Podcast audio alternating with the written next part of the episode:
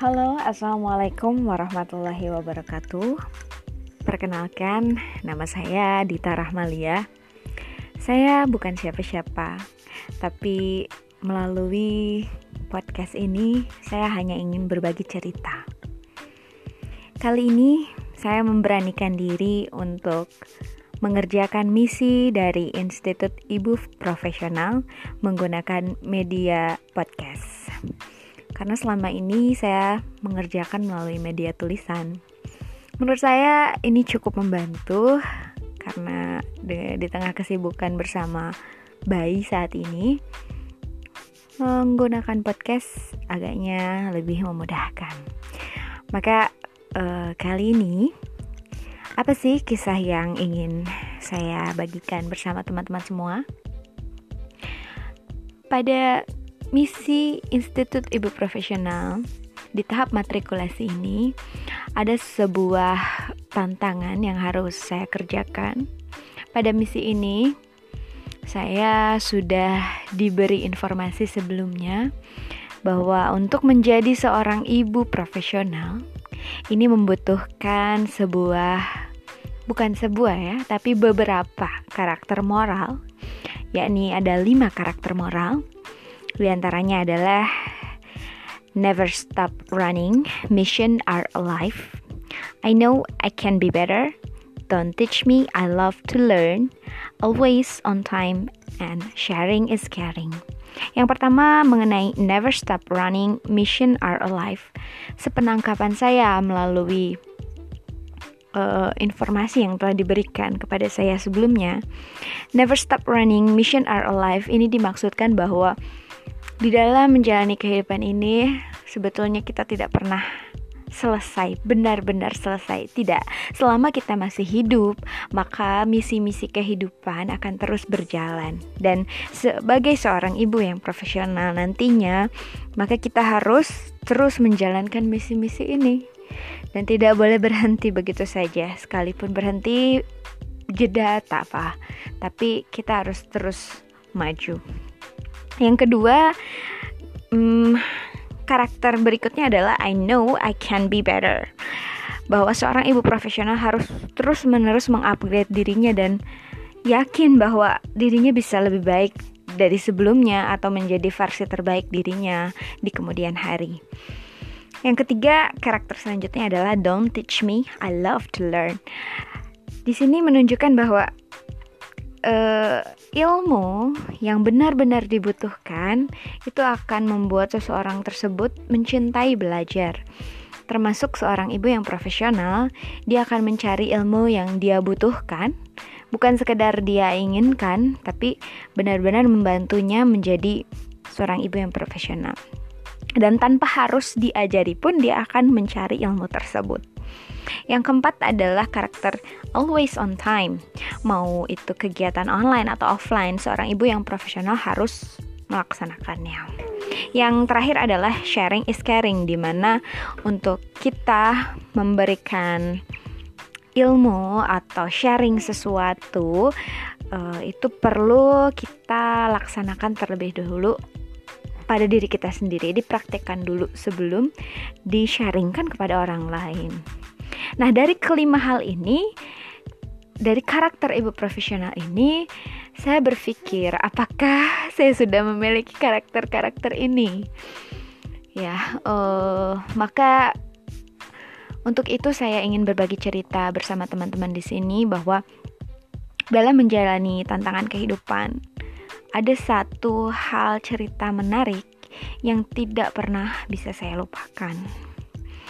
Dan kita akan lihat apakah dari tantangan kehidupan saya ini saya berhasil menyelesaikannya dan apakah dalam diri saya terdapat kelima karakter ini atau ada salah satunya mungkin. Nah, cerita ini akan kita mulai beberapa saat lagi.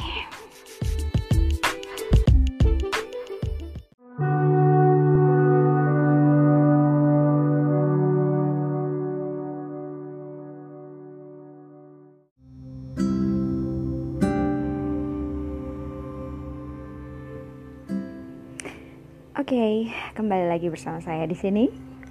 Baik, kisah yang akan saya ceritakan kepada teman-teman semua kali ini ini berkenaan tentang uh, bagaimana saya berproses menjadi seorang ibu. Saat ini saya adalah seorang ibu dengan satu anak berusia 6 bulan dan saya sangat bahagia sedang mendampinginya bersama dalam kehidupan saya sehari-hari. Namun untuk berada pada tahapan ini sungguh sangat tidak mudah.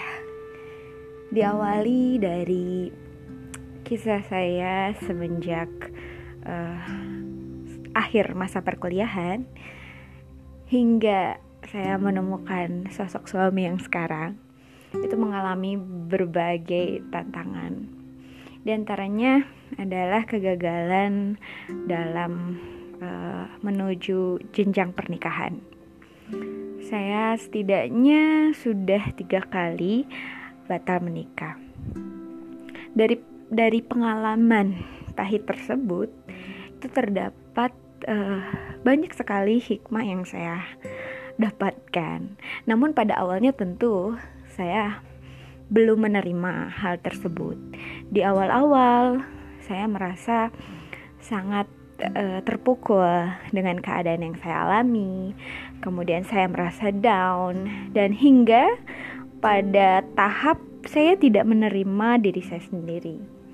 Nah, lambat laun saya mencari dan mencari uh, apa sih makna pernikahan itu dan kenapa sih saya bisa gagal menemukan pasangan yang tepat begitu. Uh, hingga saya menelisik ke dalam bahwa tahapan pertama yang saya lakukan pada saat itu adalah menerima diri saya sendiri. Dan penerimaan pada diri sendiri itu tidak mudah karena kita kan melihat ya sisi uh, kekurangan-kekurangan diri kita, kita merasa fail, merasa gagal, merasa down, merasa hmm, fisik tidak sempurna misalnya atau saya kurang apa sih gitu ya e, kemudian yang dilihat itu hanya kekurangan-kekurangan tapi lama kelamaan menerima penerimaan diri bahwa ya saya begini adanya dengan kelebihan dan kekurangan yang saya miliki. Akhirnya saya mencoba lebih bahagia menjalani kehidupan. Setelah uh, tiga kali gagal tersebut saya akhirnya sama sekali tidak memikirkan masalah pasangan pada saat itu ya. Yang jelas saya hanya belajar tentang ilmu pernikahan pada saat itu. Saya ikut berbagai kelas online, kemudian saya juga membaca beberapa buku tentang pernikahan, tentang jodoh, seperti itu. Hingga akhirnya tanpa saya sadari saya kembali uh, melakukan kontak dengan sahabat lama dan sahabat lama inilah yang menjadi suami saya saat ini dan itu uh, kini ketika kita sudah melihat kita sudah ada di tahap ini lalu kita menelisik ke belakang dan melihat eh, kesalahan-kesalahan kita di masa lalu itu merasa apa ya wow kejadian dulu itu ternyata sangat baik untuk proses perkembangan saya gitu. Dan uh, bagusnya pada saat itu saya memiliki support system yang sangat kuat seperti orang tua, sahabat, teman-teman yang juga mendukung saya.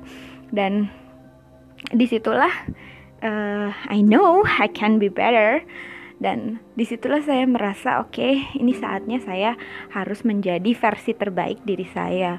Bukan versi saya lebih baik dari orang lain tidak. Karena uh, itu adalah perbandingan yang tidak seimbang karena orang lain memiliki potensi dirinya masing-masing sedangkan diri saya memiliki potensi dan kelebihan serta kekurangan uh, saya sendiri maka yang harus saya perbaiki adalah diri saya sendiri.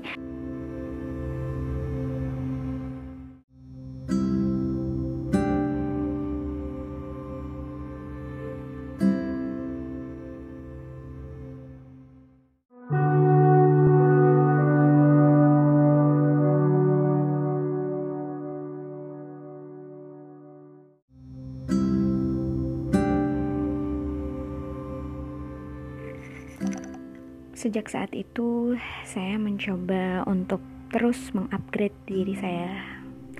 semakin hari mencoba untuk semakin lebih baik dari sebelumnya. Walaupun tidak selalu semua usaha dan semua ilmu yang sudah saya dapat bisa saya praktekkan. Tapi saya yakin dengan semua berbekal pengalaman-pengalaman hidup kita dan tantangan-tantangan hidup kita, sebetulnya karakter I know I can be better itu sudah ada dalam diri saya. Maka saya harus menggali lagi karakter moral dari Institut Ibu Profesional mana yang bisa saya tingkatkan. Terima kasih atas perhatian teman-teman semua. Terima kasih sudah mendengarkan. Semoga ada manfaatnya ya. Wassalamualaikum warahmatullahi wabarakatuh.